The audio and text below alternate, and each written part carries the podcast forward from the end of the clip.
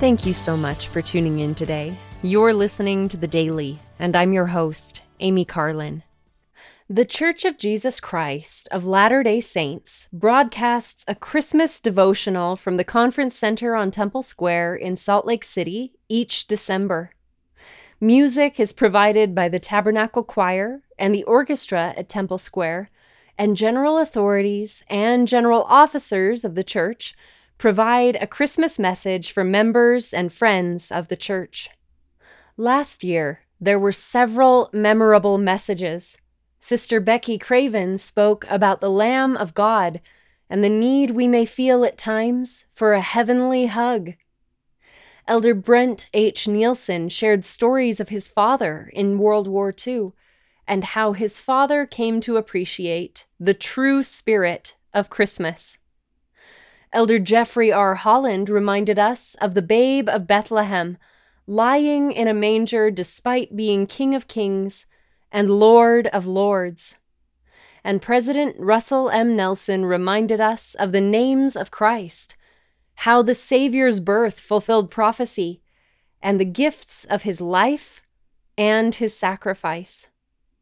I encourage you to take time to watch this year's Christmas devotional and hear from living prophets and apostles. The devotional will be broadcast on Sunday, December 5th at 6 p.m. Mountain Standard Time.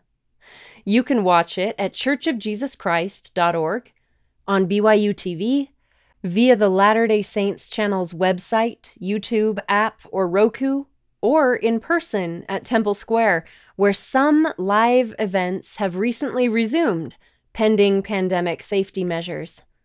If you would like to revisit any of the Christmas addresses, the messages and music from past Christmas devotionals are all available on the church's website. If you would like to participate in today's Light the World Daily Service Challenge, the theme for today is the Christ Child. The calendar reminds us that Jesus' birth is a gift of love for all of us. It invites us to watch the Christ Child film with friends and family. I hope that you'll participate and tag any related social media posts with the hashtag LightTheWorld. To view service prompts for Saturday and Sunday, Love Thy Neighbor, and Fast Relief, visit lighttheworld.org. Thank you again for listening today. The Daily is brought to you by The Church of Jesus Christ of Latter day Saints.